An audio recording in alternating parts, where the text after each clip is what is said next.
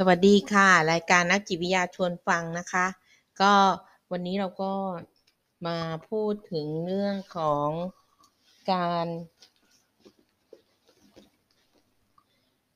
การรายงานบทเรียน การทำวิจัยงานวิจัยในประชากรกลุ่มเฉพาะนะคะ ซึ่ง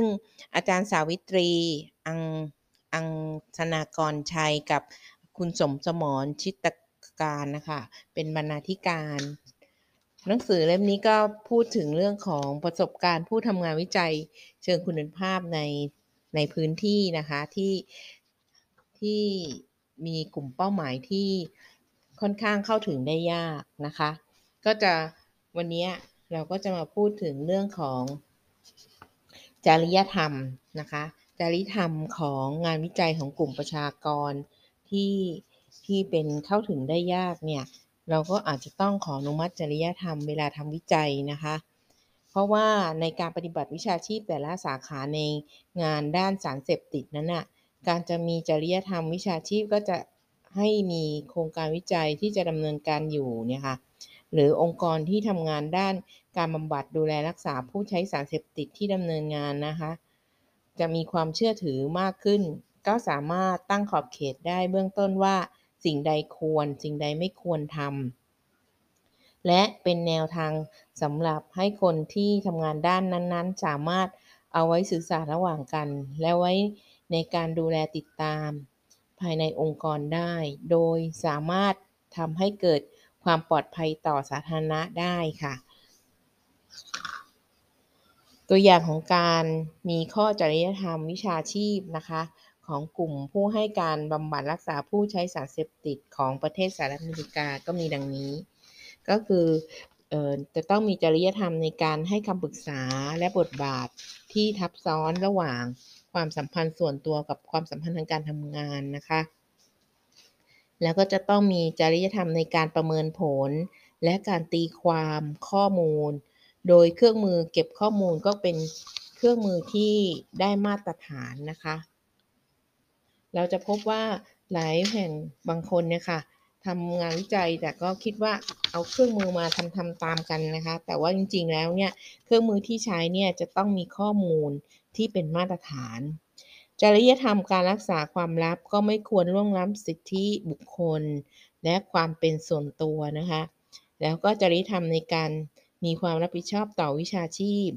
จริยธรรมในการทำงานให้ได้มีความหลากหลายทางวัฒนธรรม จริยธรรมด้านสถานที่ที่ทำงานที่มีมาตรฐาน จริยธรรมด้านการมีผู้ควบคุมกำกับดูแลและให้คำปรึกษาแก่ผู้ทำงาน แล้วก็มีการแก้ไขปัญหาด้านจริยธรรม จริยธรรมในด้านการสื่อสารและเผยแพร่ผลงานออกสู่สาธารณะนะคะ และสุดท้ายก็จะมีจริยธรรม การมีส่วนร่วมในการกำหนดนโยบาย และการเป็นกระบอกเสียงให้กับ ผู้ใช้สารเสพติดหรือกลุ่มที่ซ่อนเร้นกลุ่มที่เข้าถึงได้ยากนะคะ ก็จากผู้เขียนเนี่ยอาจจะต้องบอกกับนักวิจัยหรือผู้ทำงานวิจัยในกลุ่มเปราะบาง หรือกลุ่มที่มีปัญหาว่าเข้าถึงได้ยากนะคะ ก็เราจะต้องมีจริยธรรมตั้งแต่ มีความรับผิดชอบต่อวิชาชีพนะคะ แล้วก็มีความมีการทำงานที่เป็นมาตรฐานนะคะ หรือบางคนเนี่ยไม่ได้ไม่ได้ทำในคนไข้จริง แต่ไปเอาเวทระเบียนของคนไข้นั้นมา แล้วก็ดูจากเวทระเบียนอันนั้นว่าคนไข้คนนี้ได้ทำอะไรไปบ้าง แล้วก็เอาคำตอบของผู้ป่วยมานะคะ ทั้งๆทที่ไม่ได้เจอผู้ป่วยด้วย หรืออาจจะเอาข้อมูลของการเขียนรายงานในเวชระเบียนเนี่ยมาทำวิจัย อันนี้ก็ยังมี ยังมีข้อถกเถียงในเรื่องของการจริยธรรมว่ามันทำได้ไม่ได้ยังไงนะคะต่อไปความเข้าใจที่ผิดเกี่ยวกับปัญหาเชิงจริยธรรมในการทำงานในองค์กรนะคะ ข้อสมมติฐานที่มักจะเกิดขึ้นเมื่อทำงานในประเด็นของจริยธรรมที่เกี่ยวข้องกับผู้ใช้สารเสพติด รวมถึงการทำงานในองค์กรวิชาชีพโดยทั่วไป อาจเป็น ความเข้าใจที่ผิดและจำเป็นต้องสื่อสารให้คนในโครงการวิจัยรวมถึงองค์กรเข้าใจอย่างโดยตรงนะคะ โดยมีประเด็นที่มักพบว่าเป็นความเข้าใจโดยทั่วไปที่ผิด ที่มักพบได้บ่อยๆ เช่น ความเข้าใจว่าทีมผู้ร่วมวิจัยได้ผ่านการอบรมด้านจริยธรรมมาแล้ว น่าจะมีความรู้ผิด รู้ชอบอยู่แล้ว ซึ่งก็เป็นข้อควรระวังอย่างยิ่ง เนื่องจากประเด็นด้านจริยธรรมนั้น ควรมีการสื่อสารกันอย่างต่อเนื่อง และควรดำเนินการเพื่อให้แน่ใจว่า ผู้วิจัยทุกคนได้ปฏิบัติตามจริยธรรม ตามมาตรฐานที่ได้ตั้งไว้ ความเข้าใจว่าผู้วิจัยได้รับการอบรมในประเด็นของด้านจริยธรรม ผ่านการฝึกอบรมวิชาชีพและก็วิชา การของสาขาที่ตนเชี่ยวชาญมาแล้ว ซึ่งคล้ายกับข้อแรกก็คือจำเป็นต้องมียังจำเป็นต้องมีการพูดคุยกันภายในทีมเกี่ยวกับประเด็นของจริยธรรมอย่างต่อเนื่อง ความเข้าใจว่าต้องเป็นหัวหน้าโครงการวิจัย หรือทีมผู้ร่วมวิจัยเท่านั้น จึงจะต้องคำนึงถึงเรื่องจริยธรรม แต่ความจริงแล้วทุกคนที่เกี่ยวข้องกับโครงการก็ควรที่จะได้รับ การดูแลติดตามและประเด็นเรื่องจริยธรรมด้วยเช่นกัน โดยผู้ที่เกี่ยวข้องทุกระดับที่มีส่วนร่วมในโครงการควรผ่านการอบรมด้านจริยธรรม ความเข้าใจว่าหากเกิดประเด็นด้านจริยธรรมขึ้นมา เป็นเรื่องของคนที่ทำนั้นเพียงคนเดียว ที่ต้องคำนึงถึงประเด็นด้านจริยธรรมโดยตรง แต่ความเป็นจริงแล้วเนี่ย ก็คือประเด็นปัญหานั้นต้องเป็นของกลุ่มทีมวิจัย และก็ของโครงการนั้น ที่เข้ามามีส่วนร่วมด้วยกันทั้งหมดนะคะความเข้าใจว่าเมื่อเกิดปัญหาด้านจริยธรรมแล้ว จะทำให้เกิดการมองว่าเป็นคนไม่ดี ซึ่งอันที่จริงปัญหาที่เกิดขึ้นควรได้นำมาพูดคุยกัน หรือมาถกกันมากกว่าการมองว่าใครเป็นคนดี หรือคนไม่ดี ความเข้าใจว่าถ้าเราไม่เคย ได้ยินว่ามีปัญหาในงานของเราที่กำลังทำโครงการวิจัยอยู่ แปลว่าไม่มีปัญหาทางจริยธรรมในโครงการนั้นๆ แต่หลายครั้งอาจมีประเด็นเกิดขึ้นแล้ว เพียงแต่ไม่มีใครหยิบยกขึ้นมากล่าวถึง จึงอาจจะต้องมีการหยิบยกประเด็น สุ่มเสียงบางอย่างขึ้นมา เมื่อพูดคุยในการประชุมทีมตามปกติ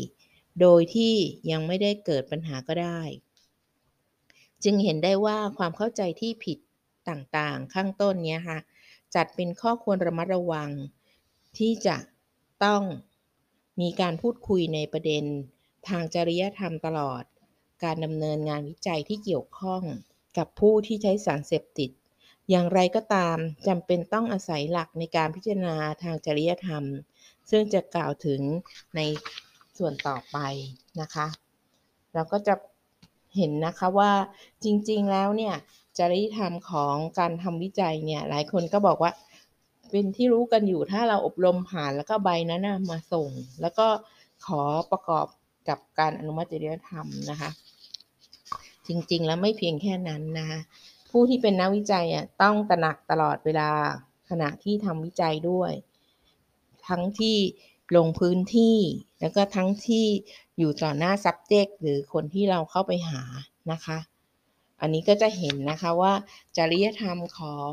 คนทำงานวิจัยในประชากรกลุ่มเฉพาะเนี่ย เราอาจจะต้องมีการพิจารณาอย่างเป็นขั้นเป็นตอนและเป็นระบบ ก็จะทำให้สามารถมองเห็นได้เหตุการณ์ที่เกิดขึ้นได้อย่างครอบคลุมทั้งตัวสถานการณ์ ส่วนที่มีความเกี่ยวข้องทุกระดับ และคุณค่าสากล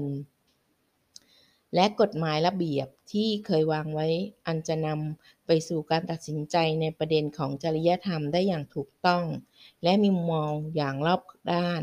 โดยเฉพาะการทำวิจัยในกลุ่มประชากรซ่อนเร้นนะคะ ก็ผู้เขียนก็ได้ยังยังบอกอีกนะคะว่าในกลุ่มเนี้ยมีใครบ้าง และมีวิชาชีพไหนบ้างนะคะ แล้วก็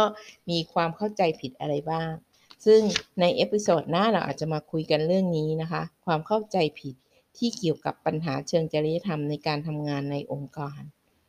นะคะ ว่าเราจะมีการเข้าใจผิดอะไรบ้างนะคะ ก็สำหรับวันนี้ขอบคุณมากนะคะ ในการติดตาม ถ้าใครถ้านักวิจัยหรือนักวิชาการท่านใดสนใจ ใน